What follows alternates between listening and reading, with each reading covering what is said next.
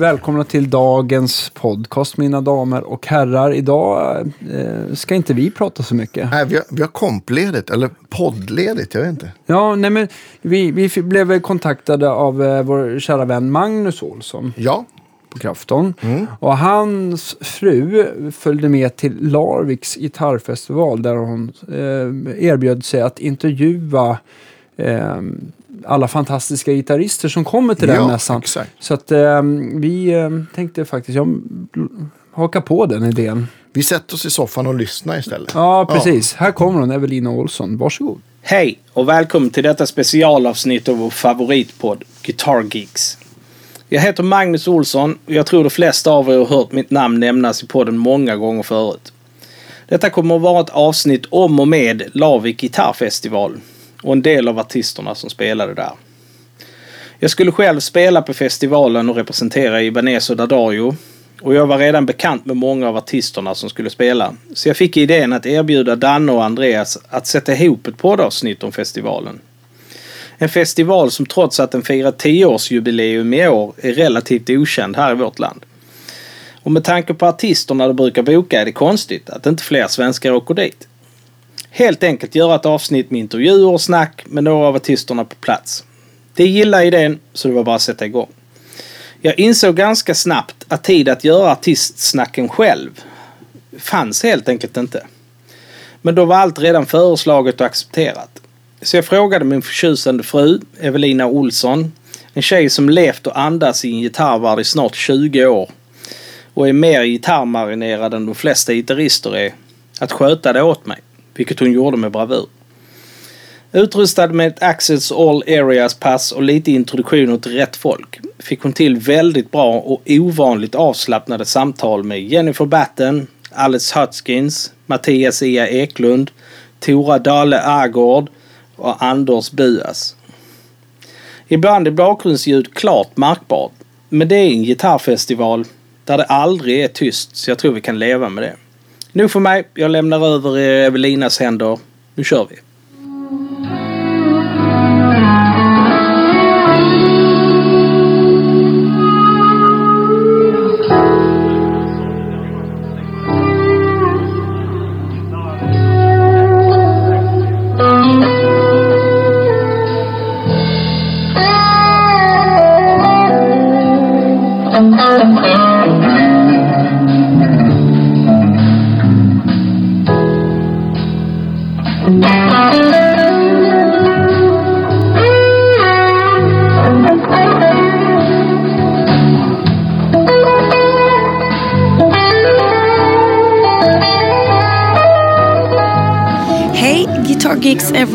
Det här är Evelina Olsson, er utsända reporter på Lavik Guitar Festival 2019. Eh, jag tänkte jag skulle beskriva lite hur eh, stämningen är här. Det är lördag, klockan är ungefär halv ett. Vi har eh, en övervåning där det finns en massa utställare och sen har vi en nedervåning och olika scener. Här är lite utställare på nedervåningen också. Det är en stor scen där de eh, större artisterna kommer att spela och sen har vi en lite mindre scen där de ja, lika stora artisterna, fast kanske lite mindre kända, kommer att spela. Eh, som ni hör så är det lite ljud här och eh, ja, men stämningen är ganska god. Det är inte jättemycket folk ännu. Eh, klockan är ju inte så mycket. Men, ehm, ja, nej, men det är gött. Och jag tänker eh, försöka haffa lite olika goa artister och prata med dem och se om de vill prata med mig. Eh, så ha det. Jennifer Batten, tapping-pionjär och vågar man säga världens första kvinnliga gitarrhjälte. Primärt soloartist men även med många år som musiker åt bland annat Jeff Beck och Michael Jackson. We're here with Jennifer Batten, and she's being an awesome person for doing this podcast. Uh, Larvik Guitar Show, 10 year anniversary, and uh, People's Choice. And you are one of the People's Choice to have back. Oh, I'm glad to be here. Yeah. It's it's awesome to be here. Yeah. I had a um I'm actually over for five weeks. Five uh, weeks. Europe, yeah. And uh, I had a Polish tour canceled, so I ended up being in Larvik for a whole week. Oh, really? So I've just been walking around, and, and the weather's been incredible. Yeah. They said there was two feet of snow before I came, and now it's just blue skies every day. So it's wonderful. Yeah, we came yesterday. It was sunny but a little bit windy. Yeah. Amazing. I'll take that in March. I thought it was just going to be 20 feet of snow and hellish. I'd have to get out the sled dogs to get from the airport to the hotel. So, so you enjoy Larvik, and how um, your your um, your form was amazing. I listened to you earlier, Oh, thank you. and uh, it sounds really, really good. Well, thanks. I, I like to do a variety of stuff, especially when you come over and you don't have your own band. You know, that's and there's never enough time to rehearse a, a whole, you know, 60, 75 minute show. So, doing the the thing with films has been working for me for the last 10 years, and then get a band to do four songs and you're done. Yeah, but it felt good with the band. Yeah. Yeah, Yeah, the good players. yeah. You never know. That's No, another thing. I was like, oh, you just don't know. but yeah, they were fantastic. That's amazing. Um, one one thing I was um, uh, me being a girl. Yeah. you are a girl. Uh, I, I listened to a, a couple of interviews that you made. You talked about starting to play when you were about eight. Yeah. Your first electric guitar. Mm. Uh, how come? Oh, well, there was two factors. One was my sister had a guitar and I didn't, and I was jealous. So the next Christmas I said, I want one too. And at that time, the Beatles were just launching. So back at that time in America, there was only three TV stations, black and white. And when the Beatles happened, it was the entire nation watched them. It was the biggest deal ever. So we were just Beatlemania in my little town. Um, we got every record that came out, and it, it's back in the days, you know, when you actually had a record cover you could read instead of the micro print you get today. Even if you if you get any cover at all, but um, we were just consumed with it, and we knew all the songs, and you know, got the beetle boots, and we were totally immersed in it. Beetle boots. What's that? Oh yeah, they're little black boots that are kind of half boots that Oh. all the Beatles wore. Yeah, yeah, yeah. Yeah. well, there's another Beatles song. Yeah, yeah, yeah. right. But you got your electric guitar. yeah, my first guitar was very strange for a kid at that Exactly. time. Exactly, that's what I mean. Just In uh, what was it, 1950 1965, I got my first guitar and it was electric. So, yeah, most kids would get as acoustic. an amp. Uh, I used my dad's amp at that time. He had a, a little Fender Relic. Um, and not that I needed to be amplified at eight years old. There's a reason he didn't buy me my own, I'm sure. But I took lessons right away and learned how to read. And just kept taking lessons ever since with different teachers as the family would move. We ended up in California, a couple different cities, uh, well, regions within that. And each time we moved, I'd end up with a new teacher that would teach me a completely different set of chops. So I just took to it and kept with it.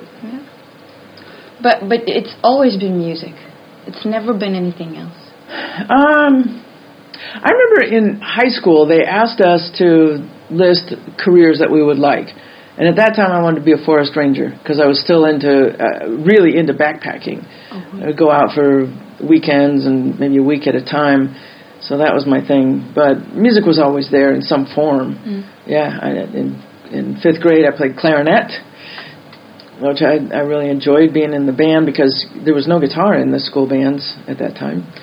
So that was that was a a cool venture, and then back to guitar. Yeah. What what I was what I was thinking, I said before that being a girl and all, um, it is difficult being a woman in this business, particularly in the music business, because Mm. there are many men, and definitely, I think maybe in the guitar business, Oh yeah, which is basically male oriented. yeah. How would you say? Because I mean, it feels like your career has been just on the move. Did you have? I mean, the struggles. Did you? Did you find it hard to be in a domin- male-dominated environment? Um, I was I was definitely aware of the prejudice, and sometimes it would come to me as just awkward compliments. Where I remember one guy once said, "You play just like a boy." I thought, what the hell does that mean? There's a lot of boys that play great and a Yeah. lot of boys that play shit, you know. so, but I knew the energy behind it was positive, so Yeah, yeah. I took it. Um, but for instance, uh, I was in LA when Ozzy Osbourne was auditioning people and ended up with Zakk Wylde. I, I think that was the one. And um, they auditioned everybody, and I know I got my my tape to the right people, and I Yeah. just didn't even get a chance to go in. And I I will assume that it's because it's a real macho energy Yeah. kind of band, and they didn't want to know about having a woman in the band. And I think my mother was very happy that never happened. she was afraid of what would happen to you. Yeah, it probably the wasn't the most saintly environment. Yeah. yeah. But, you know, ultimately, for whatever gigs I was rejected for, uh, just getting the biggest gig on earth was a game changer. Yeah. You know, all of a sudden the guitar magazines were interested in me, and all of a sudden I had endorsements where I was turned down before. When I was with Michael Jackson, because it, it was in everybody's face every day on the radio constantly, and MTV was huge at that time. So before that, um, gosh, there was only a handful of bands. The Runaways with Joan Jett and Lita Ford. Uh, a group called Fanny in the '60s. I know, I know. I just don't think they knew the uh, British translation of that. they're, they're from uh, the Philippines, I think Yeah. But the Filipino American. So, yeah, there there was not a lot of precedent. In fact, when I went to uh, GIT before it became Musicians Institute, it was just a guitar school. I showed up day one, and I was the only female. yeah. That was shocking. That's the first time I thought, "Wow, I guess this is not the normal pursuit for women." But but it never struck you before. I mean, No, it didn't. No, it didn't. No, because I was a bedroom player. You know, I'd go to my lessons, I'd go to the bedroom and practice, and then go back to the lesson in a week. Uh, I hadn't. I never played in a band until after I graduated GIT, so I, I really wasn't aware of the outside world, which was probably an advantage. yeah, probably.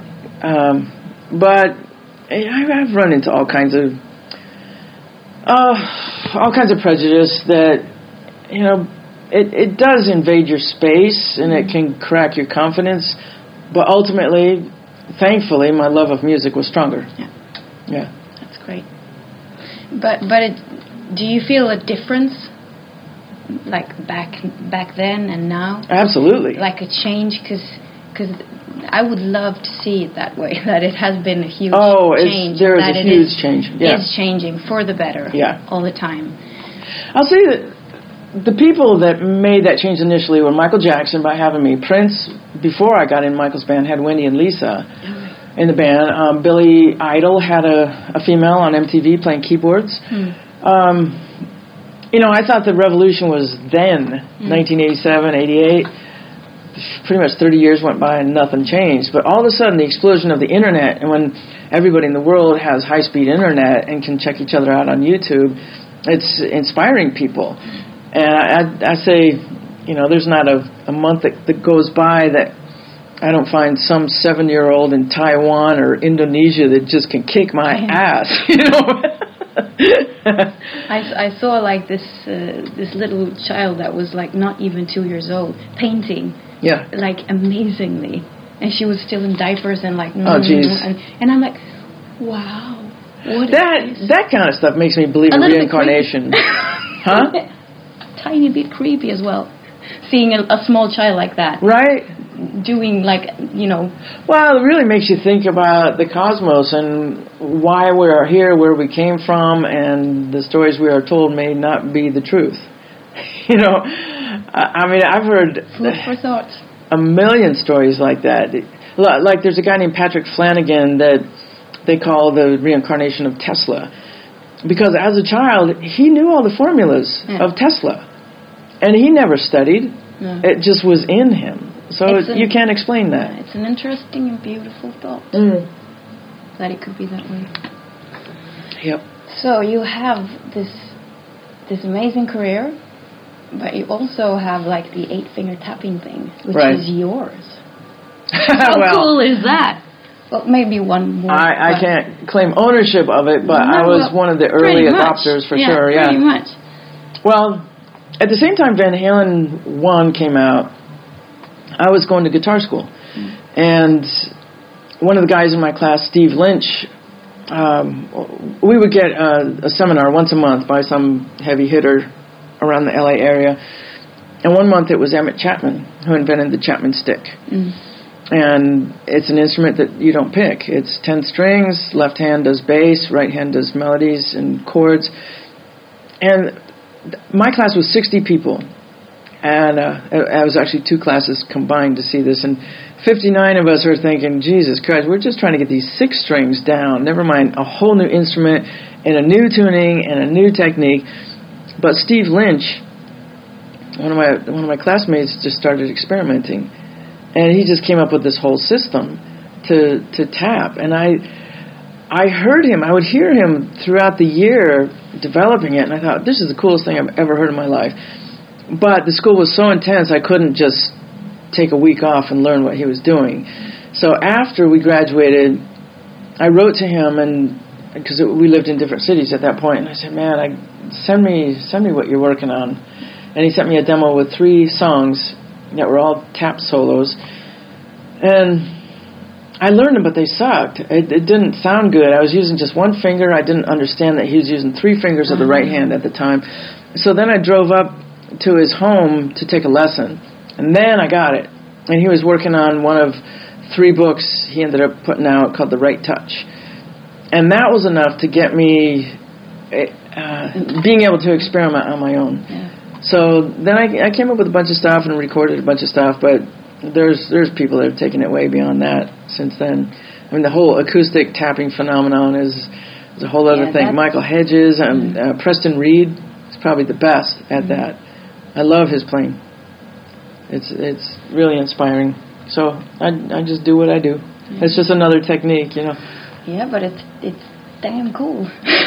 well, you know what's funny is I've, I've had people cut me down for tapping because they say, "Oh, that's such an '80s thing," mm. and I just think, well, slide guitar is such a '20s thing. You know, it's just it's just a technique, and it's all about what you do with it. yeah. So, In the end, music is music. right, you're either moving people or you're not. Yeah. You play with Jeff Beck, Yeah. And you played the MIDI guitar, Yes, I did. and you refined that. Oh boy. um, how the tech? Because I understand that it's hard to do it live, and therefore many people don't do it live because it, you know, can be uh, trigger problems and stuff like that. So how did you get around that? Well, back then it was a, a different breed. Now uh, the Fishman Triple Play wireless MIDI system is super quick. So, I mean, it, it's not flawless. Like you have to spend some time with it and with each sound to see what the sound does. But but back then I couldn't solo with computer sounds or, or uh, Roland synth is what I was using because it was just too slow. But it worked fine for keyboard pads. So, i- in, when I first joined Jeff, he was totally cool to have me just play guitar. Mm-hmm. And he booked a room for two days with Tony Levin and Terry Bozzio and me and him. And I walked in that room and I thought, oh shit, there's no keyboard player. And I thought, this is not going to cut it. The sounds are not there.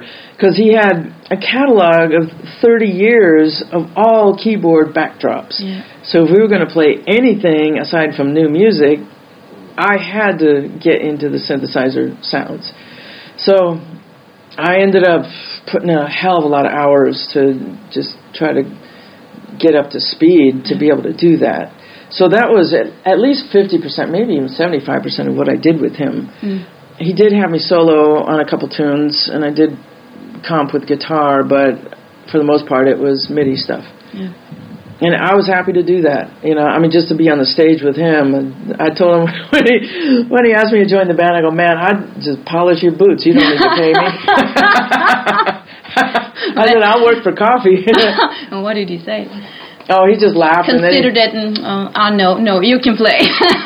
Actually, he said, um, uh, he was going to tie one hand behind my back and make me play banjo. Ah. and you said, yeah, oh, hell yeah. and and actually he said and you have to have blue hair so at that time it was just natural dirty blonde Yeah. and i i just wanted to show him i was totally in on it and so i showed up with blue hair he was just joking and i was like Really? i'm i'm there dude I'm really a good sport. Yeah, tell my hair yeah. That's cool. That is amazing. But so, what happens now? What what is? oh jesus i don't ever know what's happening next Yeah. week No. You know, um, I mean, thank God I had the the Michael Jackson gig for ten years. So everybody, if they don't know my name, they they know I'm the girl with the blonde hair. So when promoters put an ad out, they'll put Michael Jackson, Jeff Beck. Um, I've just been lucky enough along the years to just, especially since email, Mm. that people just write me and say, "Come to my town," and I say, "Well, find me a gig." So so, do you do like collaborations as well? Yeah, a lot of people send me tracks to do solos on. Yeah. And so you you record them at, At home. Yep. Where do you live? In Portland, Oregon. Portland. I was in LA for 20 years and mm. finally realized it was 19 too many. and I just got the hell out. I bought books on four different cities and read them all and decided on Portland. Mm. And I think I got the right one. With Yeah. your cats. I heard you talked about your Yeah, I didn't have cats till I got to Portland. but yeah, I Plural. I started with one cat, and I thought, oh God, he's got to have a friend. And then two years later, I I can't walk this cat. This sucks, you know. And uh, so I ended up getting a puppy, and then I thought, oh, this dog needs a friend. So now I have two and two. Two and two. Two Yeah. dogs, two cats. Yep, they're all the same size. So what kind of breed is are the puppies? The puppies are Papillon. oh, really? Yeah. Oh, we had a papillon too. Yeah, oh, just beautiful, beautiful dogs. I love them to death. And they're so I hire somebody to live at my house when I'm gone. Yeah, Yeah. that's Yeah, good. They don't like to be alone. No, in fact, I my my two dogs are named Bambi and Elvis, and Elvis is so codependent. When I come home, if I let him, he would lick my face for a half hour. It's just like, dude, get over it. I'm home. Okay, okay, chill. Oh, so you miss them quite. a oh lot. yeah, yeah. I kind of turn it off when I go on the road, but I now I have a phone full of videos of them playing, and so when I'm when I miss them, I'll just look at that stuff. Mm, that's great. So, well, there's so many questions that I would love to ask, but I don't want to take up much of your time. Yeah, whatever. But how, uh, just, how was playing with Michael Jackson? I have to ask. Oh, it was a paid vacation. Was it? Yeah, man, I was working six, seven days a week before that gig came along. I was playing in five different bands, teaching all day, every day.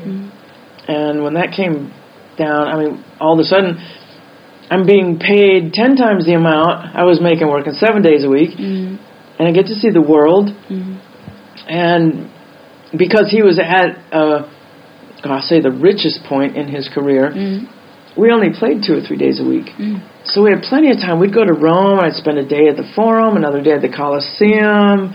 Got to see the Louvre in Paris. Um, yeah, it was just an incredible time. The first tour was a year and a half. Got to Australia, Asia, everywhere. It's wonderful. That is Not straight. I mean, we we would have breaks and go home for a few weeks. In fact, the first tour, um, we we went out to support Bad, and there had only been three, two or three songs released from that record, and he didn't want to play anything that hadn't been on the radio that mm. people weren't familiar with. So we only played those songs, and at the end of the show, we started in in Japan, mm. went around the world, and at the end, a year and a half later, we worked out a whole new show to go back to Japan again with more songs from Bad. Yeah, it was it was wild. That is amazing. Yeah, it was such a blessing. I mean, Jesus, so many people slog it out with crap tours where it's just it's brutal. It can really be brutal and it can destroy people. You know, you don't have that balance. And uh some people go off the deep end when they're out too long. They lose connection with family and friends. I mean, this was before the internet, so it's not like you could just email somebody. I, I called my parents from Germany on the first tour, talked to them for ten minutes, sixty dollars. You just can't do that every day, you know. But, but it's, it's hard to put that in, in the the whole equation that you don't have internet. Yeah, yeah, yeah. It's like Oh, that's a whole other world, you know. Because, boy, once I was able to to email people on the road, all of a sudden I was very aware of the emotional satisfaction that came from communication mm-hmm. with friends and loved ones. Mm-hmm. You know, and I, I would just yearn for that. I'd get out after the show, and first thing I, everybody would do is get online and see what's new with your friends. So so it's definitely better with the internet. Oh, it's so much easier. So much easier. Yeah. You can FaceTime your kids if you have kids or whoever. Yeah, it's a thousand times easier now. Mm. Do you have? No. No. I got two dogs, two cats. That's plenty. That's plenty. yeah. Thank you very much, Sure. Jennifer. Sure. That- This is amazingly good of you. No worries.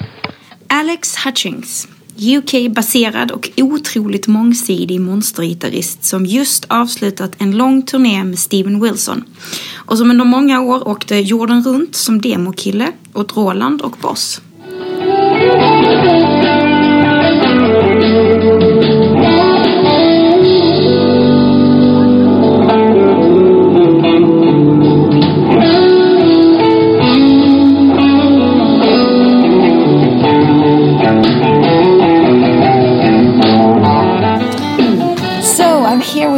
Alex Hutchings. Yes. It's an honor to have you here. Thank, you. you. for being a good sport and lending me a couple of minutes. My pleasure. Yeah. So we're going to talk a little about you and um, your music and well, whatever you feel like it. Okay. So, so how how was it being at Larvik Guitar Festival this year?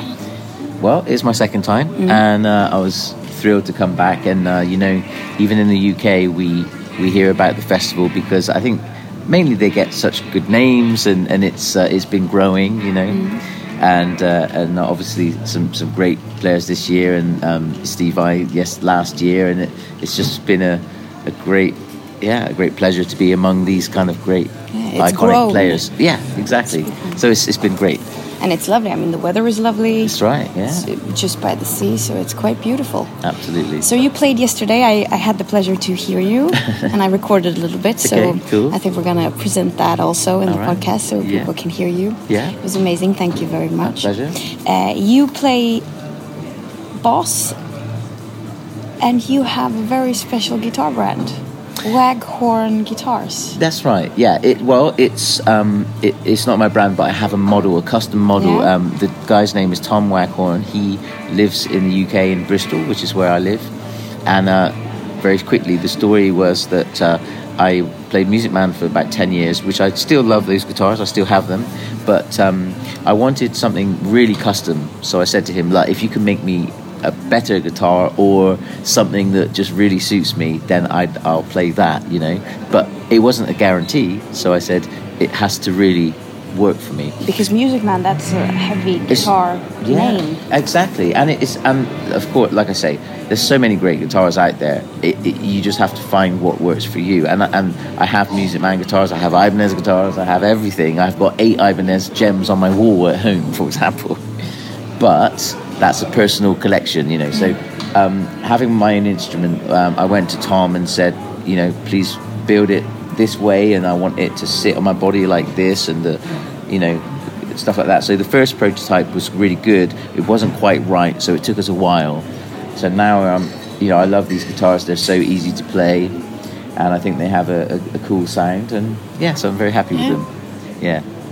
Um, so you've you've could you tell a little bit about what is happening now? You, do, you, do you have an album coming or It's it's a funny thing. Uh, I'm always writing and always um, enjoying playing music, and, and I come up with like ideas all the time. Um, and I guess if I go back through my computer, I've probably you know got material for like four or five albums. So I'm, I'm always doing it, but I, I don't know. It's that that I've I've had a um, you know that just as I was coming to a point where I think I should have like released an album, you know, all the illegal download sort of move came and, and I was thinking, oh, you know, and it, it was a real tough time for, for releasing, uh, trying to release music in that way. And especially with what I do, it's such a, a, a small kind of niche thing. And um, I guess, I don't know, and I, I, I never like so basically music labels and stuff weren't supporting artists in the same way because they couldn't make any money and that you know they have jobs too you know? And i think that i'm someone that probably just needed that support because i'm quite um it sounds weird to say it like quite shy or like not someone that's really you know some people are really like forward in life and they they're like yeah check me out like look at this. I'm not like that. So it's actually a personality thing i think that i um i for example i don't really use social media. I don't have instagram. I'm i don't post and like hey i'm here i'm doing this look at me. I just happy i just try and live my life and, and do what i love to do. Yeah. so i think the reason why i've not done that is because i think i'm just someone that needs that support. I need someone that um has that kind of belief and say, "Oh, look, look, this is great. Yeah, yeah. Let's just, you know, here's the studio, here's the musicians. Well, I mean, I could probably pick the musicians, but I mean, and it's just making all those choices on your own. do You know what I mean? Yeah. It is quite difficult, um, and uh, especially these days because, uh, like, I'm not one of those people that's just like right. So, I don't know. It's a, it's a tricky one, and even as I'm saying this in the moment, it's making me think. Uh, maybe that's what I need to do. Maybe I just need to because the material is there. I have a lot of material. When I come and play um, these kind of clinics or shows, I've written material and recorded it, but there's been something that stopped me from like releasing it as a as a as, a, As a set whole, thing. yeah. and I think that there's many reasons for that because of um, like I love so many different styles of music. So sometimes I'm in a really heavy mood, sometimes I'm in a jazzy mood, and you you you want an album to not sound like a compilation of lots of styles. It, it needs to have a musical sense. So in a way, I think that I'd love to have like a jazz album, a heavy album, and a more kind of rocky fusiony album. And maybe you know, and sometimes I'll, I'll put things in a pile like, yeah, that's kind of the heavy stuff, mm. and that works. And someone that listens to the heavy album would probably hate the jazz album, maybe that I do, mm. and vice versa, mm. and that's okay, you know, because so that's probably one reason. Um, but I, the final statement on it, I suppose, is to say when people ask me when are you going to put an album out, I was like, before I die, at least that. So whenever that is, But but don't you think uh, now with the there are endless possibilities. You don't have to you don't have to make an album. I mean, it's it's somewhat dated. Yes, Um, yeah, yeah, totally. yeah. Maybe there's another venue or another platform that Yeah. you could use that suits you better. Yes, well, in one sense, I you know I, I have a YouTube channel, which is the only sort of social media, which is not quite social media, but uh, I don't tend to comment on anything or stuff like that. I just upload some videos here and there. Um, my friends are like, you should comment a little bit, so I'm just sort of thank you to people a little bit, and uh, that's that's very cool. But anyway, so I do upload things there, and I suppose that's a kind of a a, a lesser sort of pressured environment. It's just like here's some ideas, and and again, I've been thinking now I finished the tour um, with Steven. It's it feels like maybe some of the tracks that I've got here, I should just do some version so at least there's some music that people can like go back to and reference and listen to, um, and that you know, and and that's maybe the first step to just kind of start putting more tracks up that I I like and uh, yeah.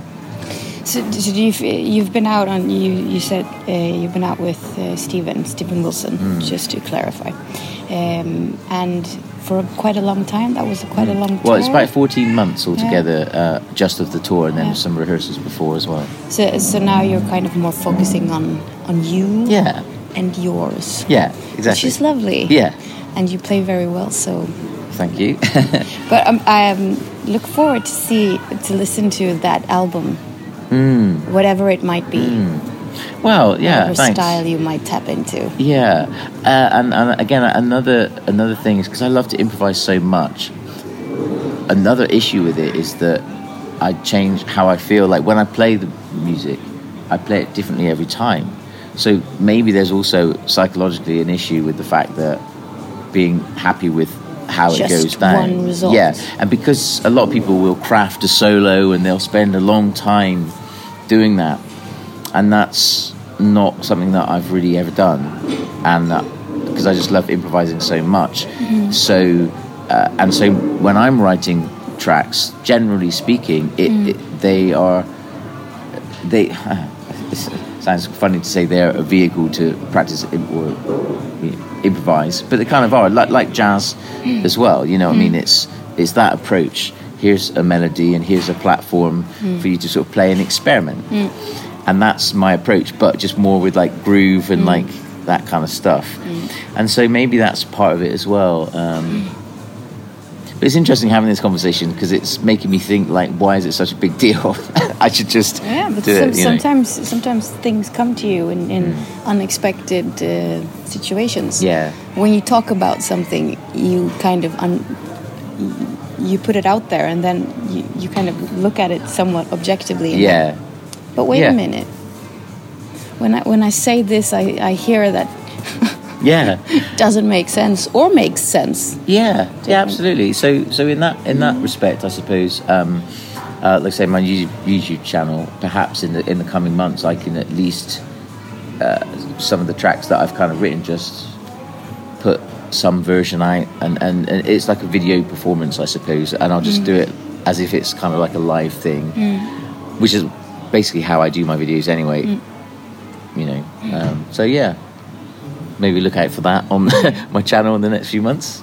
But it, it, would be because I think many people are like you um, that you don't have to be just a heavy metal. You could you could love jazz or blues, and you could be good at various styles, but it, but you can't. You could mash them all together, Yeah. invent a whole new style. Yeah, yeah, maybe. Yeah. Yeah.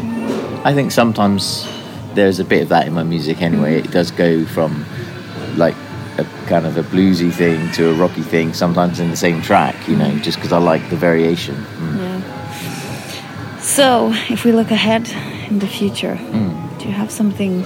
Are you touring or are you doing clinics or Yeah, uh, it's weird, you know, my entire life. are you coming to Sweden?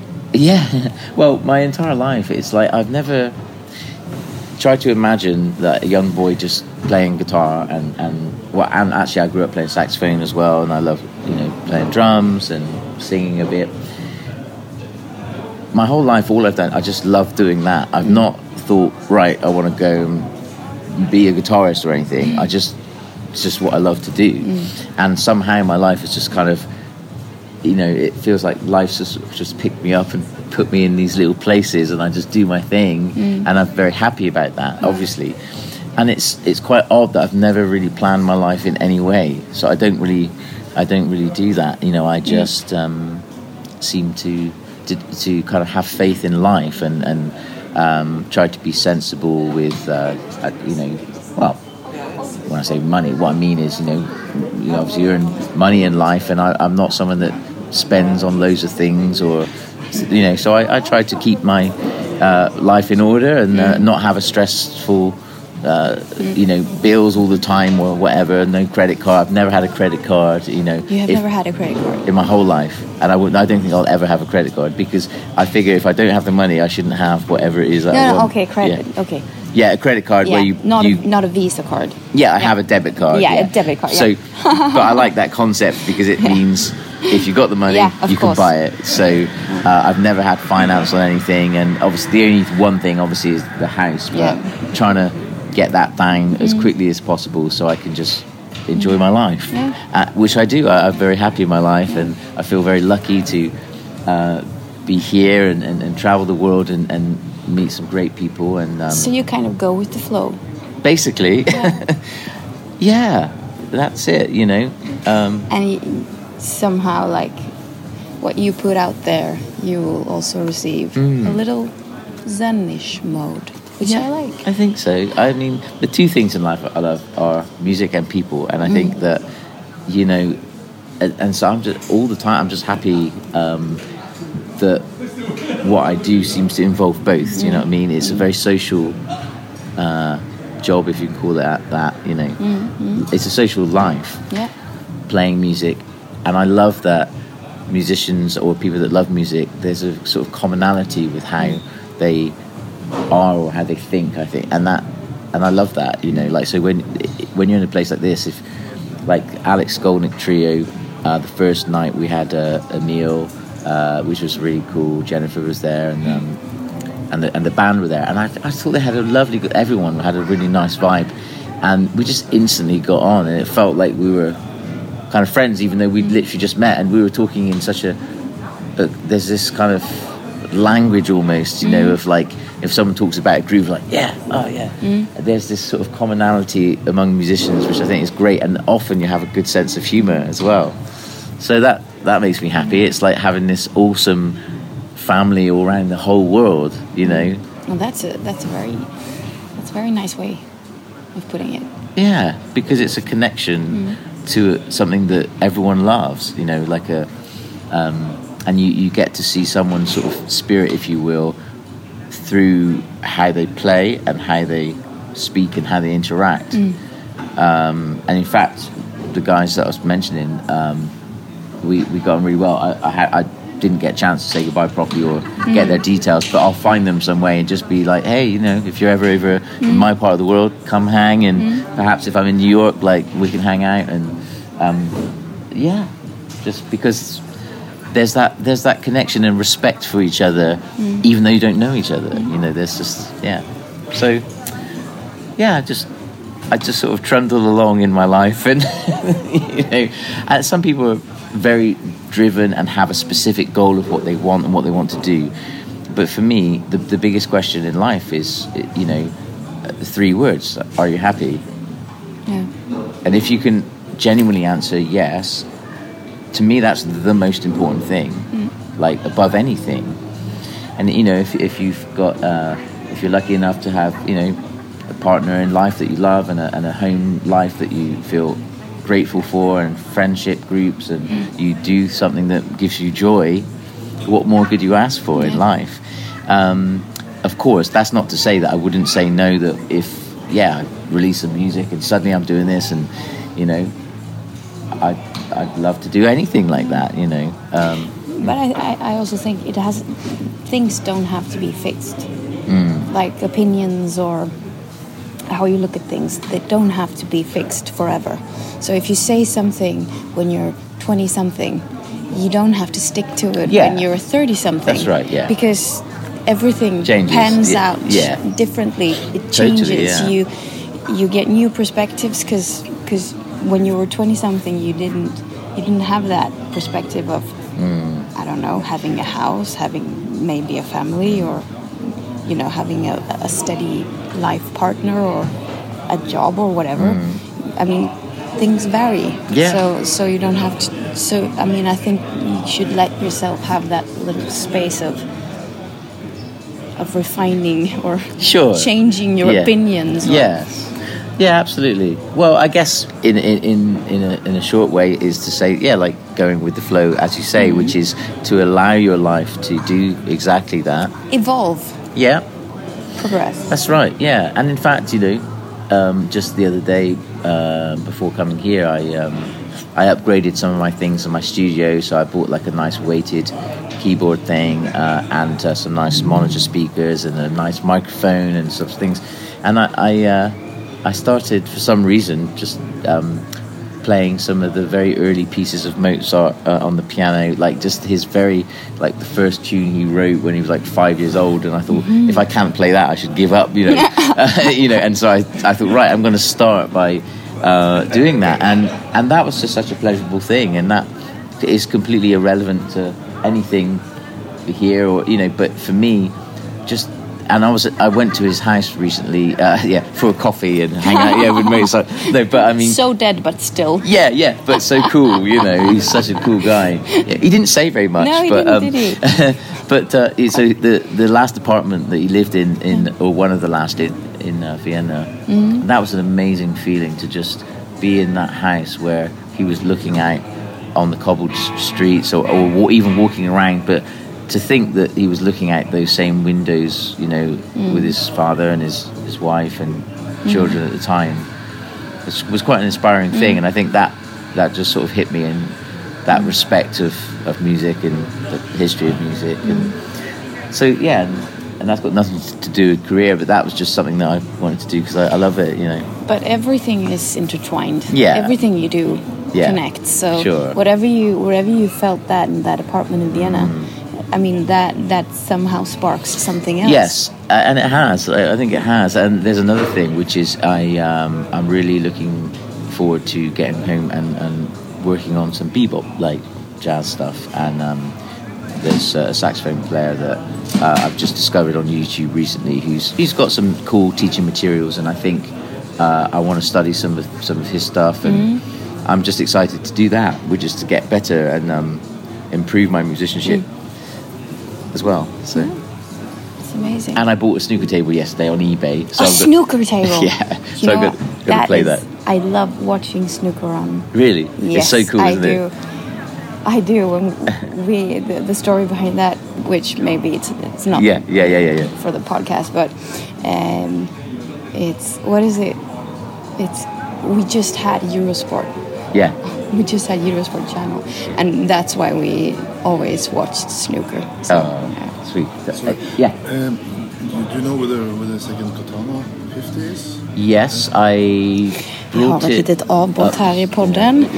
Eh, men eh, vi kommer strax tillbaka igen.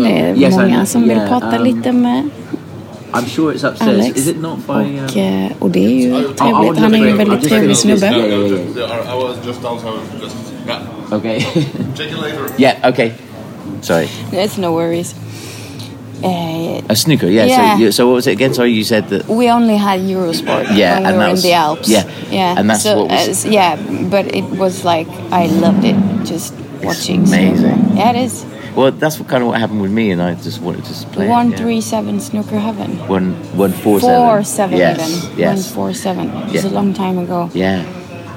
And and back then I really knew all the top names as well, but it's faded. Ronnie O'Sullivan. Ronnie O'Sullivan. Yeah. He was he was like the snooker bad boy. Yeah, yeah. he was really the cool. Yeah, you yeah. could hear the um, the commentators they were like attitude. attitude oh my lord Yeah, yeah. he just did that you know it was Yeah. like he Exactly. yeah but that is what you can he That's a is cool the character. he, he is the bad boy of He's snooker. And check this out. He just made uh, history by making his 1000th century uh, in snooker, on in professional snooker, and no one's ever done that before.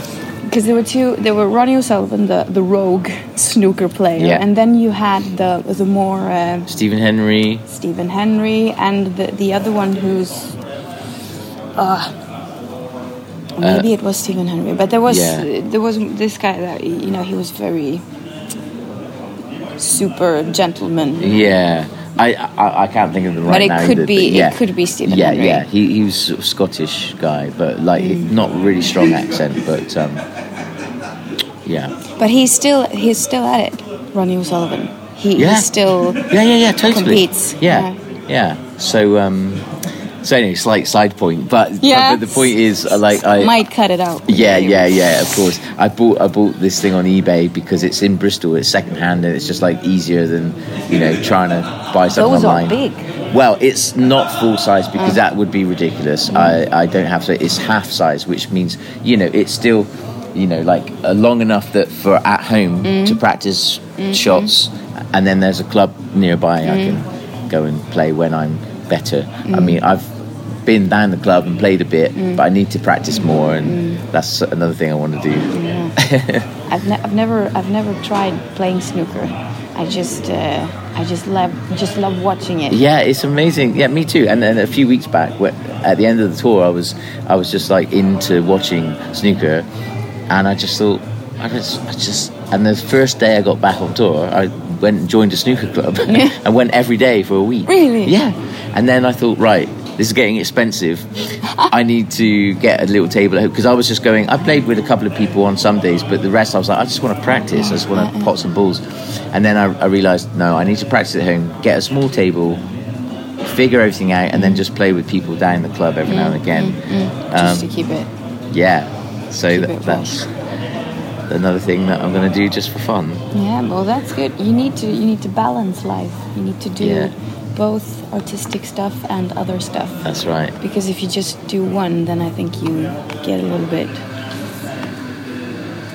You have to pick something from something. Yeah.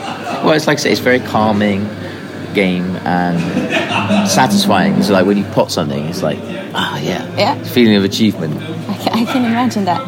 Yeah, exactly. And there's a sound, Yeah. instant gratification. That's that- it. Yeah. Exactly. It's, And there's yeah. a whole strategy, as you know, as with it as well. So it's not just potting balls. Snooker particularly, It's because it's about placing everything and in what angle Exactly. yeah, and, and and kind of um, thinking ahead exactly. many steps Yeah.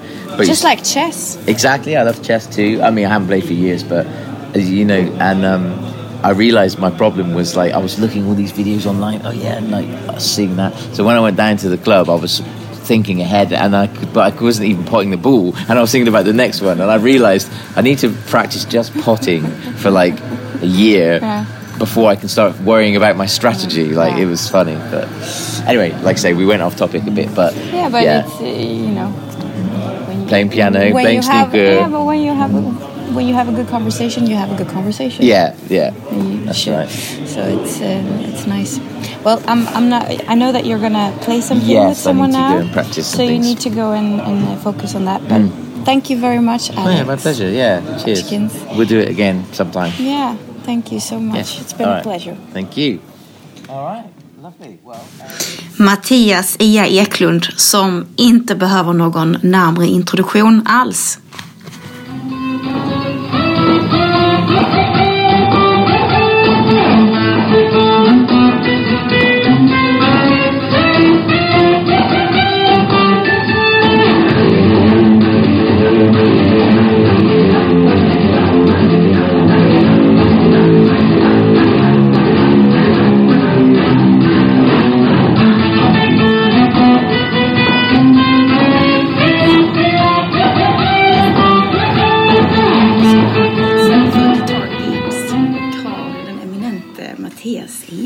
Eklund framför mig.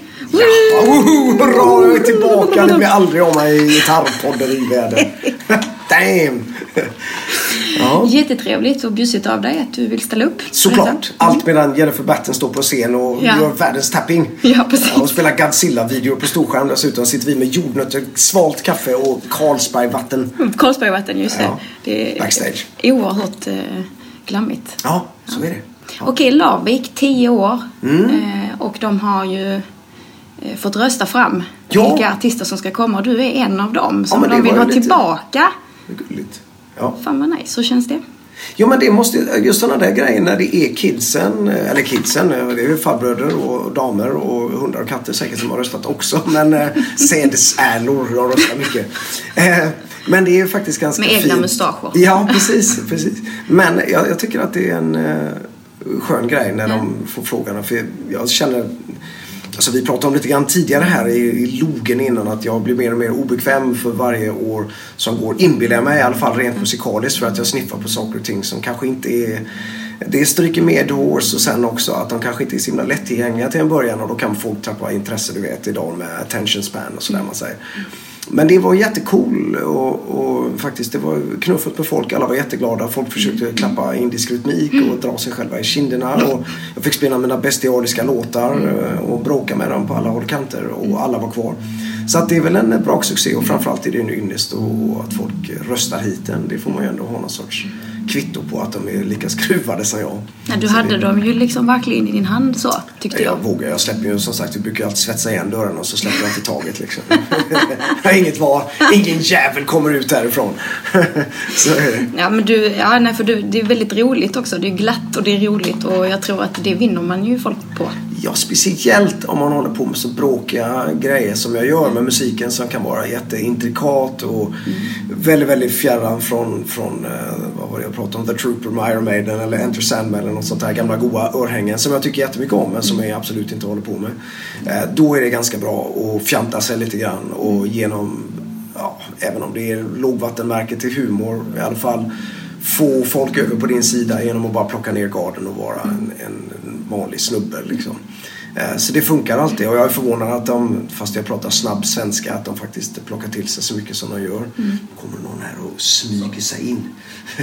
Mitt i intervjun. Han sa sorry och stängde dörren igen. Så nu vet ni det. Kan ni se det och visualisera det framför sig. Frågan är, vem var det? Det vet inte det jag. var Paul Gilbert liksom. Ja, det kanske var nej. Gilbert faktiskt. Ja, det var en lång person med det det? glasögon och hörselkåpor. Det hade varit rätt coolt. Vi bara såhär, nej vi spelar en gitarrgigs på Ja, men jag tror podcast. att det, det kan hända att det var faktiskt. Allvarligt talat? Ja, han ska spela efter Jennifer Batten. Herregud, vi sitter här liksom Ja. och namedroppar va, lite salta jordnötter. Fan vad roligt vi har backstage. Vi har speglar och jag tittar på och herregud vad så jävla Kapten Gråskägg. Ja. Men du, du pratar ju mycket om att eh, så här med sammanhang och kontext. Liksom, Att det är viktigt för dig när allting Mm. Det kommer är i ett, jätteviktigt. Det är jätteviktigt. i ett sammanhang just med musik och så här. Är det, kan du tycka att det sträcker sig även ut så? Mm. Det har med själva livet att göra. Ja. Eh, faktiskt. Jag känner ofta att, att bara göra någonting eh, på riktigt och göra klart saker och ting och verkligen cementera det och jorda sig själv. Det kan vara att måla om en södersidefasad eh, eller klyva 12 eh, ton ved. Min son tittade på när jag höll på och fält fyra gigantiska furor i vår skog som vi har.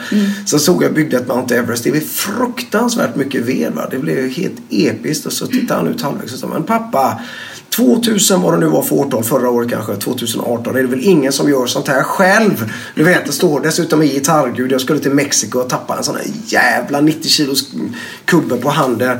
Men jag sa, men jag sätter stort värde i att göra det själv. Det är mina träd, som den gamla indianen sa. Och jag respekterar dem. De ger jättemycket värme och det är jättehärligt. Och, grejer. och det kommer tillbaka även till musiken, att det måste få ta tid. Det tar lång tid för mig att klura på saker och sniffa och förstå saker. Jag kan sitta in det som jag pratar om på kliniker och klappa händer och fatta ingenting. Jag försöker bara hålla pulsen och så är det någon som dribblar bort mig med sin Konnikoll och det kan vara, vara, vara barn liksom. Eh, och så ett tag så går jag och verkar på det. Den lätta vägen är ju bara att plocka upp gitarren och spela gammal skåpmat som man har gjort för man känner sig bekväm med det. Men helt plötsligt så, nu ursäkta min snuviga näsa, jag har en massa snor i näsan. Det är därför jag låter extra snygg idag. Jag låter extra snygg. Men i alla fall. Men så helt plötsligt när man har bråkat sig igenom det här och kommer på det så får man en sån Evreka upplevelse. Jag hajade, jag förstod och så har man liksom levlat upp som man säger Men i får du det ofta? Alltså fortfarande? Ja, det får jag faktiskt. Jag tycker att. Senaste? Ja, jag faktiskt igår på båten jag satt jag på vägen upp här. Då satt jag med min lilla midi-keyboard, sån här M-audio. Och så satt jag med mina underbara Tone Track Superior Drummer Bob Rock-grejer. Så satt jag och höll på med en, en rytmisk figur. Bara spelade baskaggar och gamla tanter och farbröder med norska pengar. Gick och tittade på mig surt för att jag tog upp ett helt bord med sladdar och, och, och datorer och skit och sådär. Och bara typ köpte en gammal kaffe för att få sitta kvar. Men då satt jag och så sa det bara paff i huvudet så kom jag på ja, nu fattar jag det. Nu fattar jag hur det här landar till pulsen. Och där sitter jag liksom två och en halv timme och känner fan vad coolt, det här var jättebra. Använda två och en halv timme. Men det enklare hade varit att gå i taxfree och dregla och köpa ett lock öl. Bara vräka i sig någon gammal slabbig mat, sitta och kolla Facebook. För det är jobbigare att sitta med och klappa rytmer eller att sitta. Och många gånger så blir jag så trött på mig själv. Det är samma när jag kommit till något nytt ställe och jag kan vara jetlaggad som fasen. Då blir jag ändå sådär, okej, nu tar du videokameran och går ut och, och fotar liksom, och filmar. Nej, jag orkar inte, jag borde bara vila egentligen. Skit i det, gå ut och filma, håll till vänster så blir det höger på väg tillbaka så hittar du hem. Så gör jag det och så känner jag vad jobbig jag är som gör detta. Så ett halvår senare så plockar jag upp grejerna i mitt videoredigeringsprogram och tackar gudarna att jag har filmat halvuppätna råttor på, eh, vad vet jag, på en nepalesisk sidogata. Så tänkte jag, fan det här är ju grymt att ha till den videon. Och det är jobbigt. Alltså det är som, som Woody Allen säger, men han älskar inte att göra film, men han gör det för att han måste göra det. Eh, Och det, det, det gör också slutändan nattsömnen bättre och livet faktiskt lite coolare. Men det är jobbigt och den lätta vägen är ändå att sitta och blippa och bloppa och instagramma och sådär. Jag är ju en del av det också naturligtvis. Jag tycker det är jätteroligt att lägga upp någon dum bild på Instagram, eh, vad det nu är för någonting, då och då, en gång i halvåret kanske. Eh, men det får inte vara därför jag gör saker och ting. Utan det är för min egen skull. För att bryta ny mark. Fan vad jag pratar mycket. Ständigt framåt liksom. Ja, det är det faktiskt. Och ändå veta var man kommer ifrån. Så att säga. Det är inte det att jag förnekar. Jag växte ju upp med och satt och riffade Motorbreath med, med liksom In Flying V, tidigare Metallica och älskar fortfarande bara kött och potatismetal så att säga. Jag är inte alls någon snobb. Men jag vill ha mer ut ur livet precis som jag inte alltid vill äta Mamma Scans broskbullar. Speciellt inte som vegetarian. Men det var variation liksom. Jag måste göra någonting annat. Man måste ta en annan väg. Det gör jag i skogen med när jag går med hundarna. Känner nu har jag gått den här stigen tillräckligt många gånger. Vad händer om jag går den i sidled? Då känner jag ju inte igen mig själv. Jag har aldrig sett de här träden i sidled. Nu gör jag det. Eller nu går den baklänges. Eller fan det gör jag nu? Du vet. Och det är bra. Man måste göra irrationella saker. Men känner, känner du att du är en rastlös person? Alltså Mm. är, det, är det därför liksom? Känner, alltså, skulle, skulle du kunna vara liksom... Skulle du kunna eh, inte turnera, inte ständigt vara på väg någonstans? Skulle du kunna liksom vara grounded och bara... Ja, det kan jag Sitta. faktiskt vara. I min ålder nu kan jag det. Förr hade jag inte kunnat vara det. Och då gjorde jag också dumma saker som att tacka ja till massa saker som jag nästan inte ville göra. Jag var en schyssta kille. Jag är inte schyssta kille nu. Jag tackar nej till allt.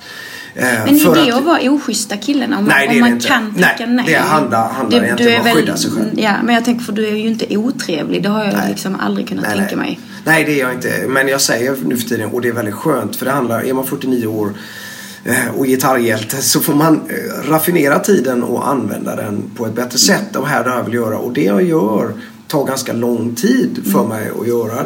Jag jobbar frenetiskt och jag jobbar snabbt. Men det tar mycket tankeverksamhet. Det är många skogspromenader och sånt där. Och jag behöver sinnesfriden. Så att jag är nog inte så rastlös vad ska man säga, rent fysionomiskt är jag inte rastlös. Jag blir tokig på alla som sitter och min son för jag sa till Sitt still med benen för helvete! Du vet, så, jordare nu och sådär. Och jag behöver tid och jag behöver stillhet och sen kan jag vara kraftfull i min musik så att säga. Eh, och det krävs tid för det. Eh, På många sätt. Så att, och man måste ge sig själv tid. Och idag är det svårt för folk att ge sig själv tid. De blir stressade om de inte hinner posta något tillräckligt snabbt. Och de lägger ut idéer. Jag fattar aldrig det. Kolla här, vad tycker ni om det här? Ska jag jobba vidare på det här? Fan, nu har du pajat hela grejen. Gör klart istället så kommer det en jävla smocka. Även om det tar ett halvår för det att göra klart låten. Men folk blir så nervösa. Jag måste posta nu. Kolla här mina nya skor. Eh, kolla, like. Tycker ni om skorna? Fina va? Vet, och sådär. Ta det lugnt för fan. Världen slutar inte snurra för att ni inte står på barrikaderna liksom. Jag tänkte blicka tillbaks lite. Mm. För jag är ju Free Kitchen-fan. Hurra för Evelina! Ja, faktiskt. Ja. Eh, vi pratade lite innan, som du sa, lite logesnack innan, eh, om eh, tidiga skivor och så vidare. Mm. Eh, och en tanke som slog mig ganska mycket, jag lyssnar mycket på text. Mm, jag med. Eh, och eh, dina texter har ju förändrats genom, genom åren så lite. Mm. Ja. De har, om man kan säga, tunnats ut lite. Mm. Det var väldigt så här, köttigt och kraftigt och sen har de tunnats ut lite. Har du mindre att säga eller, eller har du mindre tid att formulera dig på? Det är en intressant aspekt. Tunnats ut, det känns som de har vattnats ut. Men, nej, men jag tror snarare att jag är inte lika säker på vad som är rätt och fel längre. Jag tror det är snarare en sån grej. Det är en eh, medelålders mans... Det är en intressant aspekt. Ja. Att man faktiskt är... Ja, för från första skivan, där var allting svartvit. Jag vet och ni har fel. Eh, så är det. Och det är ganska farligt om man bara pekpinnar sådär. Och nu är det, jag vet ingenting. Eh, så, Men jag men jag vill gärna, del, jag vill gärna, jag vill gärna dela de här tankarna. Vad tror ni om det här? Eh, och jag tror att det är det som händer. För jag kan nog vara radikal i mina åsikter men att jag väljer att inkludera mig själv och stort tvivel i saker och ting. Eh, och sådär, va. Så att jag känner att, att vissa låtar Morons är ju till exempel, jag menar, den är ju inte den är ju inte så diskret egentligen. Jag, och, och Björn, vår trummis, han var lite anti när jag sjöng att, att eh, "Ja, du är väl inte the moron också? Det är inte du som är idioten. Det är ju Donald Trump är ju idiot. Och, och alla i Nordkorea är dumma i huvudet. Och han är dum i huvudet och de är dumma i huvudet. Ja, fast jag är också dum i huvudet. För att eh, visst, jag donerar lite pengar varje månad till Greenpeace och Unicef och bla bla bla. Och jag säger vad jag tycker och jag källsorterar vegetarian. Men fan, jag kunde göra mycket mer för planeten jorden än vad jag gör. Jag är precis lika passiv som alla andra idioter. Eh, och det är ju svårare att sjunga om det än att säga att du är dum i huvudet. Du, varför gör inte du? För det är så lätt att peka finger. Va? Eh, och det är också farligt idag med social media och sånt där. Att folk pekar finger. Åh, maskerad man syntes i Ulricehamn. Dela! Och så är det grannen som har fått hösnuva liksom. Och så blir han upphängd för att han har en, en näsduk och hatar mig. Förstår du vad jag menar? Det, det, man får vara lite försiktig. Och jag tror att det är mycket så som är mera liksom, stilla reflektioner. Liksom. Så att, ehm, Att den där gråzonen blir kanske mer tydlig. Att, Ja, eftersom det, är, för det kan jag också, jag kan hålla med om det, att, det är, ja. att man upptäcker att en människa är inte bara det ena eller det andra utan det Nej. finns ju någonting däremellan också. Ja, precis. Och allting är inte liksom svart eller vitt. Det, jag menar, det är till och med sådär man, när man är i Tyskland och man, man pratar om andra världskriget och hej och hå och sådär. Det skulle aldrig gå att säga. Jag menar, naturligtvis förkastar jag. Jag hade tagit en, hoppat att han hade varit nötallergiker. Adolf Hitler har kastat alla nötter där bredvid rakt i ansiktet på honom. Skålen där. Men han var en skicklig talare. Bla, bla, bla. Visst, han var en demagog. Men shit vilka chops han hade på att snacka inför folk. Liksom. Men det får du inte säga överhuvudtaget. Du vet, han var eh, djurälskare, vegetarian. Men han mördade miljontals med människor naturligtvis. Ingenting är svartvitt och därmed så ska givetvis Adolf Hitler då kokstryk så att han mm. Stendör på fläcken. Men du förstår vad jag menar? Det, är sådär, det går inte bara att säga liksom. Donald Trump är dum i huvudet. Ja, han är säkert helt jävla dum i huvudet. Men vad händer nu då? Nu börjar helt plötsligt den här ekonomin blomstra för att han gör massa dumma grejer. Kanske på bekostnad av natur och allting och sådär. Va? Men ingenting är svartvitt. va? Och jag tror det är det med texterna. Fan vilket långt svar. Nu ska jag vara tyst och ta lite kaffe. Nej, det det är väl, det är väl jättebra. Nej men också åter, alltså, återigen knyta samman till det här med sammanhang. Mm. Kan det vara också det att man ser sammanhanget mer och mer? Så Ja. det växer lite. Det tror jag. Att man kommer från den här och sen så... Ja. Alltså, och nu, ni som inte ser mig, jag gör en liten boll med händerna och så blir bollen större och större. Så är det. Sammanhanget. Så är det.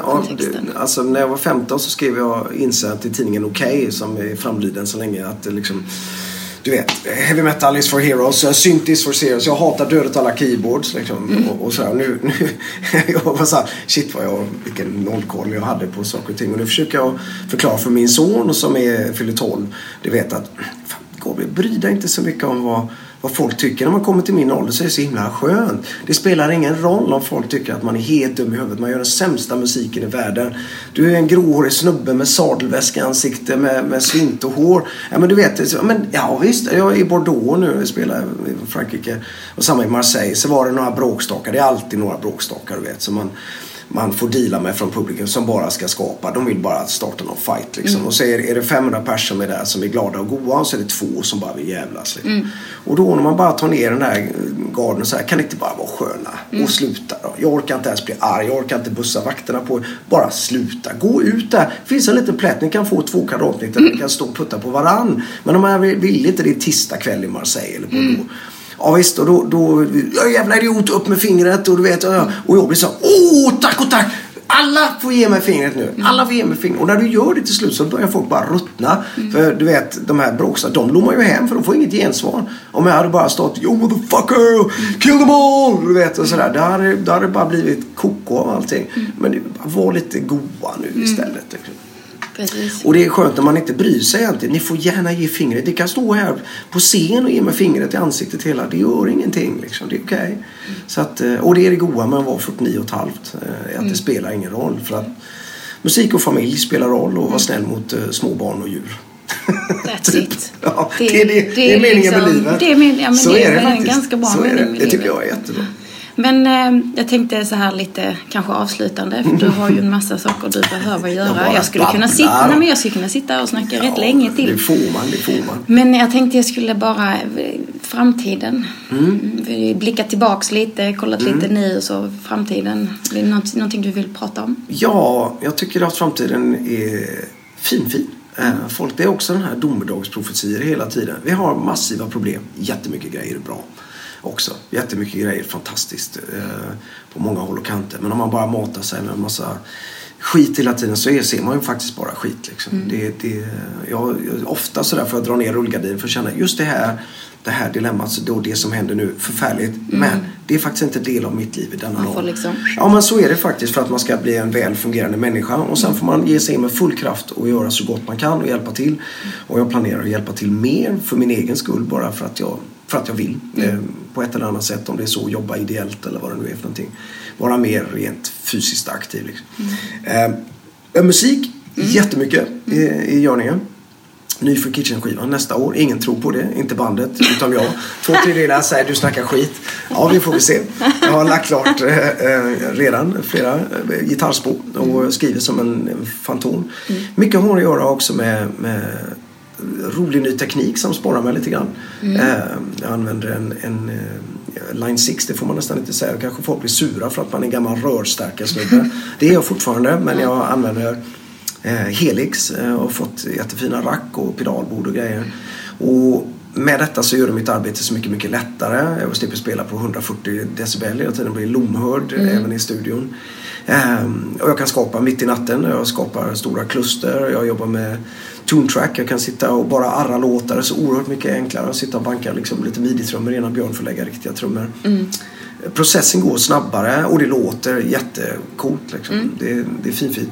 Eh, och sen, det är Free Kitchen nytt och sen kommer det även en, en platta som jag inte riktigt vet vad det är. Jag kallar det för Freak Audio Lab än så länge. Ehm, som, den kommer nog lite grann efter Free Kitchen men som är lika viktig för mig för att det outforskad mark. Kallar det Free Guitar så förväntas, förväntar sig folk lite eh, gitarrhyss liksom, per automatik. Eh, det blir gitarrhyss här också men kanske inte riktigt på det sättet folk har förväntat sig.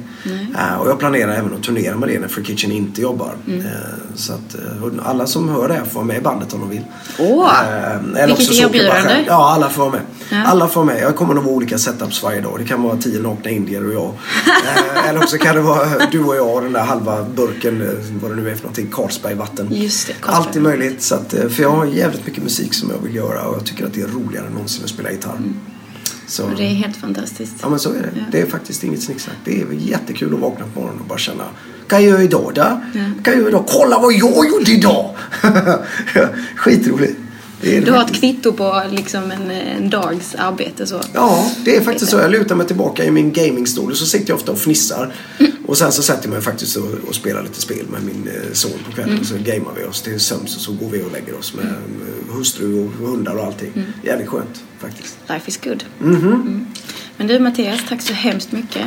Tack Evelina! Du är grym! Du är grym intervjuare! Grym! Helt grym alltså!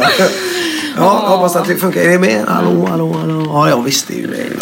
Tora Dala Agård är för oss svenskar ganska okänd, men i sitt hemland Norge är hon ganska välkänd.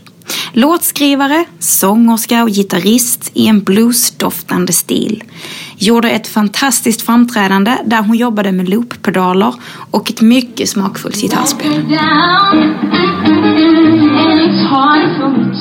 take a stand now. When I would take her any way that I can.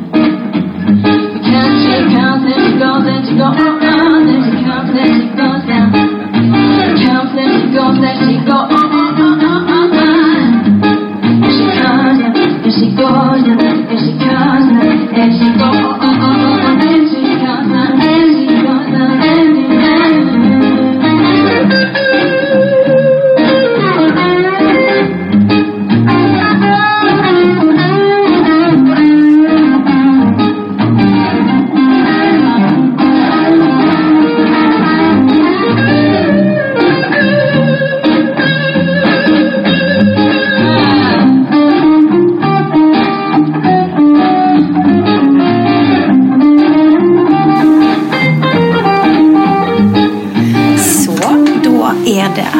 alltså dags att intervjua Tora.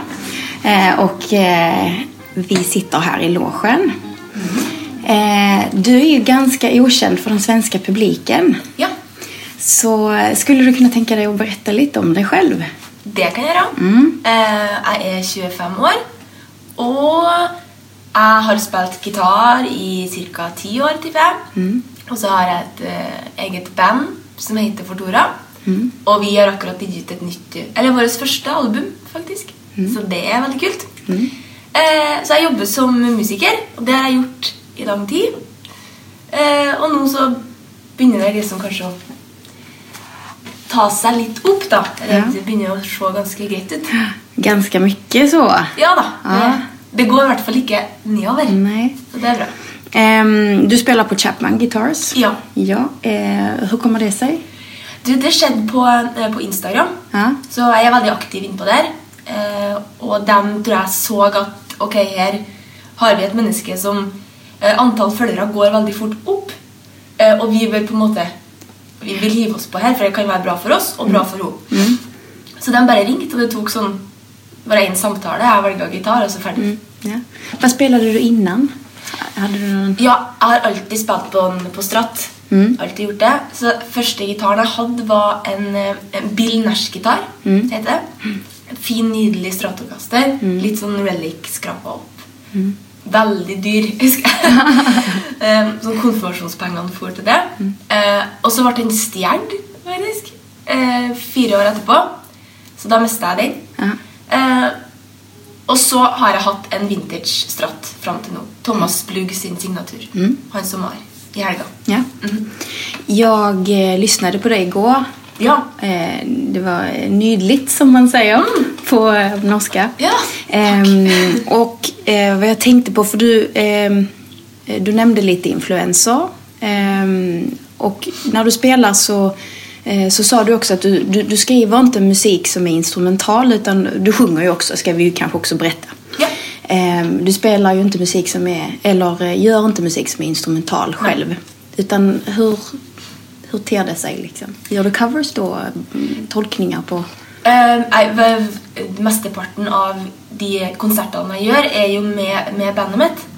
Och då gör vi våra egna ting. Mm. Uh, och det är ju musik jag har skrivit, men det är ju, det är ju låtar med text och refräng. Så, så det jag på en måte håller på med, uh, ja, det jag gör mest då, det er jo å prøve, jeg prøver å, å modernisere bluesmusikken. Hvis det gir mening. Ja, absolut. Ja, Sånn at det ikke bare er eh, gamle gutter som sitter og, spiller tre grep, og så er det er aldri noe refreng. Nei. Det er bare vers, vers, vers. Lang gitarsolo. vers, vers, vers. Så jeg prøver liksom å holde, ta, ta, holde fast i det verset og repetere linja og holde det groovy og kult. Men at det kommer et kommersielt poprefreng på toppen. For jeg tror eh, kidsa i dag er så vant til å høre det. Det bygges opp, sant? Og så mm, drop. på en måte. Så jeg prøver å ta med det inn i bluesen. da. Så det er det jeg liksom jobber nå for å få til. Og så har du liksom eh, gitarspillet som bidrar veldig til, til det. Och sen eh, loopade du också dig själv. Det gjør jeg. Ehm, Jättetrevligt tycker jag. Ja. För att det blir ju liksom, eh, du är själv på scen där och då var du det. Ehm, det var väldigt eh, rich liksom. Ja. Så det blev eh, Bra. väldigt trevligt. Ehm, vad var det jag tänkte på? Ehm,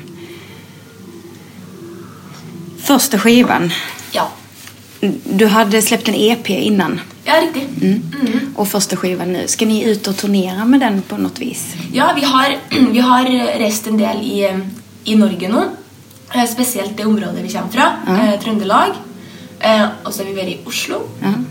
Så nu har vi en två, två jobbar på den. En sån kort turné på något sätt. Och så fortsätter vi i sommar och, och väldigt mycket till hösten. Mm. Ja, och så jobbar vi med att komma oss till England mm. och till Sverige, självklart. Mm. Först och främst. Mm. Ja. Men har ni någonting bokat i Sverige? Icke någon enda. Inte ännu. Eh, Kanske ni då? Jag jobbar med saken. Jag är, är, inte känd så vi driver och checkar ut eh, vilka platser som kunde passa oss och sådana ting. Ja. Vilken by bör vi ta? Ja. Eh, så jag brukar Instagram väldigt flitigt för att mm. fråga dem mm. eh, som är från Sverige som följer mig där. Vad tror du är lurt? Mm. Så, så det blir tippet till hösten. Ja. Spännande. Ja. Det ser vi fram emot att få höra mer av dig då. ja, absolutt. Jag har spelat in lite av dig så vi, jag tänker vi Ja, men får, eh, så att vi får höra lite. Hvis de skjønner hva jeg sier, så. ja. Är det någonting mer du känner att du vill berätta om lite mer? Ja, eller at eh, Altså på, den, på Larvik gitarfestival så er det jo veldig mye fokus på gitar. Selvfølgelig er det. Og det er jo helt strålende. Eh, men jeg tror, jeg tror nok eh, kanskje hjernen min funker litt mer som sånn artisthjerne. Eh, sånn at eh, når jeg er her i helga, og sånne ting, så, så er målet mitt å se mest mulig jenter eh, hvis de jobber backstage Mm. eller på scenen. Eller å snakke med dem og Mm. høre, eh, spesielt dem som er yngre. Eh, og forhåpentligvis være eh, å motivere dem til å fortsette å spille instrumentet sitt. Mm. Eh, det er liksom min liksom number one goal. Å, å inspirere dem. Og så får alt annet bare Mm. Det får bare bli. Men, men det er førsteprioritet. Eh, for det trenger vi. Det er sunt, og det er fint. Og det, det blir Jeg tror det kan være et annet type gitarspill Mm. som kan bli interessant å høre. Mm. Så det er liksom Sånn funker hjernen min akkurat nå, da. Och så fick du ju komma upp och spela med Paul Gilbert. Ja. Och du spelade med Jennifer. Ja. Hur kändes det? Eh, eh, det var stort, det. Ja. Det var veldig stort. Mm. Eh, Med Jennifer så gikk det opp for meg at eh, nå står jeg på scenen med henne. Mm. Vanligvis så tenker ikke jeg så mye når jeg sitter, men da var det sånn Så jeg datt bare på kne mens hun spilte gitarsolo. Så det var sånn For jeg er jo verdens største Michael Jackson-fan i tillegg, da. Så Mm. det ble bare for sterkt, det. Og så Mm. begynte vi å spille sånn duell, da. Vi snakka til hverandre, liksom. Mm. Åh, Det var helt magisk. Så jeg har det på film. Du har det? Jeg har det Ja. på film. It's documented. It is. Det är No ju lie. underbart. Mm. Mm. Ehm, jag tänker, eh, för jag pratade ju med Jennifer innan också och, ehm, och eh, vi pratade lite om det här, eh, nu är det ju en viss åldersskillnad mellan er. Ja. Ehm, du är 25 och, Jennifer är något äldre. Ehm, men just det här med att vara kvinna eller tjej i en extremt mansdominerad bransch. Och i synnerhet liksom när det kommer till gitarrister. Tycker du att det är eh, fördel eller nackdel? Känner du av liksom att, att du är tjej på något vis? Positivt eller negativt? Mm. Sant. Um, selvfølgelig begge to. Mhm. Men jeg skal, jeg skal være helt ærlig og si jeg tror det har vært mest positivt. Ehm, det er klart at man stå, eh, må liksom stå i en del eh, fights med eh, kommentarer, og, og at folk eh, forventer at du er Altså Folk tror du ikke vet hva du gjør. Så du får tilbud. Eh, skal jeg hjelpe deg å, å sette i kabelen? Skal jeg hjelpe deg? Vet du hvordan forsterkeren fungerer? Sånne, sånne dumme spørsmål. Mm. Ehm, og det at du, ikke, du blir ikke hørt like ofte. Du blir litt trykka ned. Mm. Eh, så hvis vi har en konsert med bandet, så henvender arrangører seg til guttene i bandet først. Mm. Før de skjønner at det er jeg som har booka hele greia. Mm. Og det er mitt band. Mm. Så det er sånne kamper på en måte prøver jeg å ta og forklare dem at det funker ikke sånn. da. Nej. Men når det er sagt, så er det egentlig bare positivt, fordi jeg kan bare overraske folk. Mm. Eh, og det er for folk å se en kvinne på scenen Det kan være nok i seg sjøl for hjernen vår å se det. Mm. Så der har jeg allerede fått ti minutter gratis Mm. oppmerksomhet. Mm. Skjønner du? Mm. At de, de må bare ta inn over seg. Mm. Å ja! Skjønner du? Eh, og så kan de Oi! Oi, hun kan jo spille, ja! Mm. Wow, ok! Hmm. Og så har jeg plutselig Jeg kan ha dem i halvtime uten å miste dem. Mm. Så jeg tror det er bare positivt. Hvis du klarer å- Hvis du tåler en del motstand, Mm. så er det fint. Mm. Hvis ikke så kan det være litt vanskelig. Vad har du för ehm, tankar om framtiden? Liksom? Hur ser du? Vad, vad, vad önskar du? Är liksom, har du några mål eller drömmar? Eller? Ja, jeg har jo det. Ehm, jeg tror Jeg tror jeg skal bli Jeg har, jeg har lyst ehm, Det er jo som jeg nevnte tidligere, da. Jeg har to mål, på en måte. Mm. Modernisere bluesmusikken. Mm. Og motivere unge jenter til å ta opp et instrument. Og ikke bare spille, men være sjefen i et band. Altså ta styringa. Vise at jeg, kan òg gjøre det. Mm. Ehm, og så vil jeg jo stå på en scene, for det er der jeg føler meg hjemme. Jeg syns sånn bursdagsselskap og sånn kan være kjempeskummelt. Ja. Skjønner du? For da er ah, Ikke se meg. ikke se meg. Men på scenen så er det sånn der «Ah, Rockeshow! Så jeg føler meg hjemme på scenen. Det er der jeg er best som menneske og som musiker. Og, Mm. så jeg kommer til å bli på scenen. Mm. Og jeg har et mål om at folk skal vite navnet mitt utenfor Norge òg, da. Mm. Ja. Då hoppas vi att det kommer att ske nu då. Vi håper det. Vi håper det. Tack så hemskt mycket Tora för att du ställde upp. Eh, var hittar eh, alla dig? Em, på, altså overalt. Mm. Vad har du för hemsida? Eller? Du, em, du, hvis du går på Facebook har vi hjemmeside. Det heter for Tora. Alt heter Tora. Ja. Instagram .no. Nei, Nei. Eh, vi er Viat Management, så bare Ja. Bruk Facebook. Facebook er fint. Facebook. Og Instagram er også veldig fint. Mm. Tora DAA. Eh, Spotify, ligger musikken. iTunes. Mm. Anywhere. Så leta upp Tora, DAA, Ja, gjør det. så blir det nice. Ja. Tack så mycket. Thank you. Anders Byås. Fantastisk norsk gitarrist som turnerat med bland annat Paul Diano från Iron Maiden och Tim Ripper Owens från Judas Priest. Och som släppt några plattor i eget namn. Här intervjuad som en av huvudmännen bakom festivalen. Nu spelar vi in. Så, mina vänner. Guitar Geeks. Unite. Nu sitter jag här med en av huvudarrangörerna, Anders Buås. Och vi ska prata lite om Larvik Guitar Festival. Ja, Denna fantastiska, detta fantastiska arrangemang. takk for det. Mm. Hyggelig å være her. Ja, det, det, ja, men det är faktiskt helt underbart. Det är strålande sol. Det kan ju inte du styra.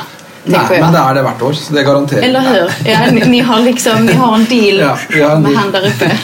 Han liker gitar. Han gör det Ja. verkligen. Nej men det är fantastiskt. Eh, Det är ju underbara omgivningar och det är precis vid havet. Mm. Eh, och eh, ni har lyckats få hit många stora artister. Ja, det gör vi. Och det är tioårsjubileum. Ja. Eh, det har varit en eh, lång resa dit eh, på tio år och nu har vi ett kontaktnät så vi når många av de artister som vi har drömt om att få hit i, i många, många år. Mm. Så i år så har ju Paul Gilbert spelat här, Marty Friedman, Alex Skolnick Trio, Jennifer Batten och så vidare. Och det, mm. det är stora namn som vi har prøvd lenge. Og i fjor hadde vi Steve Vai på scenen. Eh, tidligere år eh, Aldi Miola spilte, Andy Timmons, The Yardbirds, eh, Vinnie Moore osv. osv. På, på vår hjemmeside så kan du se alle posters fra Tidigare. tidligere år. så kan du se alle line Det er ganske heftig, men det, vi vokser for hvert år og garanterer like bra program neste år. Mm. Och det som är så häftigt med er gitarrfestival är att den skiljer ju sig. Det är ju den enda i sitt slag. Ja. Hur skiljer den sig? Eh, vårt utgångspunkt för att starta festivalen var eh, konserter. Så, och min dröm är att samla flest möjliga kända gitarrnamn, få dem att mötas på scen och jamma och träffas backstage och träffa publikum och så vidare. Eh, och så har vi byggt upp eh, en stor mässa också runt det här med, med gitarrutstilling och, och salg och sånt. Då. Och det, bägge delar har vuxit samtidigt så det här är en eh, unik gitarrfestival för det är en, ett stort program med massa konserter och clinics mm. och det är också en stor mässa. Mm. Um, så du får på något uh, väldigt mycket för pengarna. Mm. Men ehm. fokus och kärnan i det hela är ändå konserterna? Ja. Mm det var utgangspunktet. Og så pr- prøve, prøve på en måte å gjøre mest mulig for, for gitarfantaster. Og i år så har vi til og med kino, så det går to-tre filmer på kino hver dag. Med Crossroads og ja, konsertfilmer og sånt nå. Men det er nok ikke så mange som rekker det. Nei. Men det er gratis. Men det är gratis. Ja. Ja. Så att, för, för vi, vi befinner oss i en ganska stor byggnad. Ett kulturhus. Ja. Eh, och det är ju relativt nytt, vad jag förstår. ja. Det er også ti år gammelt. Det är också tio Ja. år gammalt. Och har ni alltid varit här? Ja, så det var litt, eh, ideen kom litt med at vi fikk et kulturhus i byen. Ja. Och det är fantastiskt, eh, liksom de här eh, stora konsertsalarna är ju gjorda och byggda för att liksom ha bra ljud. Mm. Så att det är ju också väldigt bra ljud, Tack. måste jag säga. Det är ju en, ja. en väldigt... Eh... Vi lägger väldigt mycket eh, jobb i att det ska vara hög kvalitet på, på konserterna. Mm.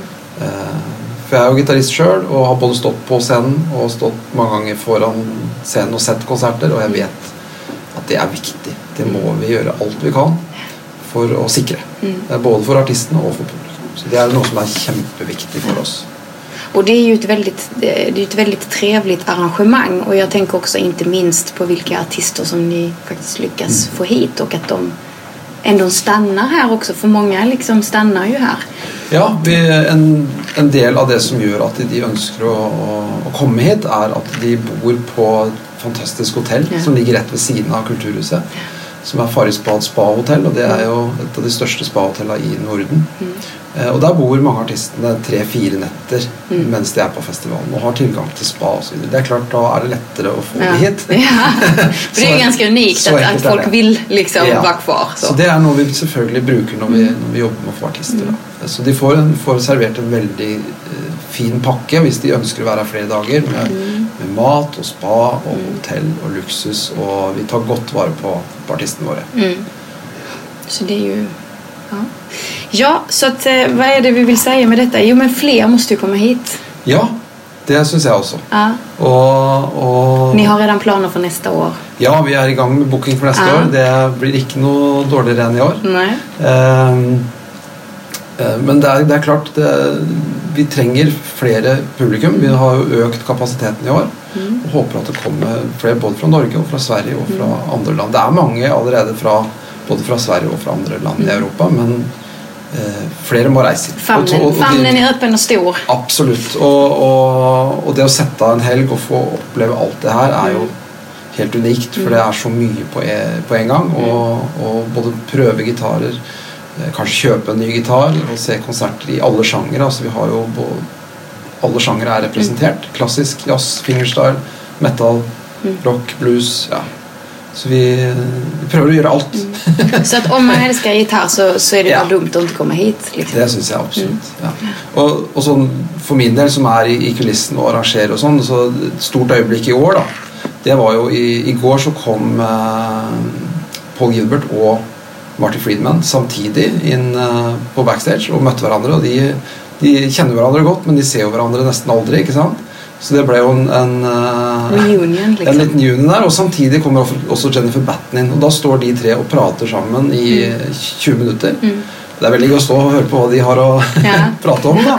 Eh, og vi hadde også for noen år siden eh, på backstage en eh, hvor Mike Keneally, som er eh, kjent gitarist som har spilt med Frank Zappa, og som er backing-musiker for både eh, Steve Vai og Joe Satriani, han satt og diskuterte med, med Paul Gilbert da eh, Vai versus Satriani som gitarister. De satt og diskuterte. Det, Det är gøy. Där skulle vi ha kunnat tappa Ja, in ett litet det, öra. men det er selvfølgelig Det kunne vi ikke ta opp. For, men eh, alt var positivt. Men utrolig fascinerande diskussion från de som känner de bäst. Då. Precis. Och det att få lov att sitta och överhöra det är ju en dröm för mig. Det är inte alla som får tillgång på, på det. Så är det. Och det är ju fördelen, det är ja. frukten. Ja, för konserterna får inte jag sett så mycket. Mm. I och med att jag är arrangör så löper jag och, och organiserar hela tiden så jag skulle önska att jag hade mer tid att se konserter. Men jag prövar att se fem, tio minuter av varje konsert så att mm. jag får med det. Då. Mm. Ja. Eh, har du, någon, eh, har du något, eh, något litet hett namn att släppa? För nästa år? Nej, det kan jag Det, kan det är inte. för tidigt. Men ja. lite drömmar finns? Absolut. Och, uh, jag kan ju säga att när vi fick Steve Vai hit i fjol så tog det fyra år med jobb att få mm. till. Mm. För uh, det är mycket kontrakter och, och mm. bud och mycket sånt, mm. men det ska också passa i förhållande till hans uh, schema med turné og, Mm. og management og alt sånt noe. Eh, og det å da gjøre én enkeltjobb i, i Larvik er, er ikke så lett å få til i et så heftig tidsskjema. Så, så det tar ofte lang tid å få de, de største navnene hit. När släpper ni, eh, när släpper ni postern? När... eh, Eh, vi har, vi har gjort en tradisjon nå, nå siste året på at vi begynner i august. Mm.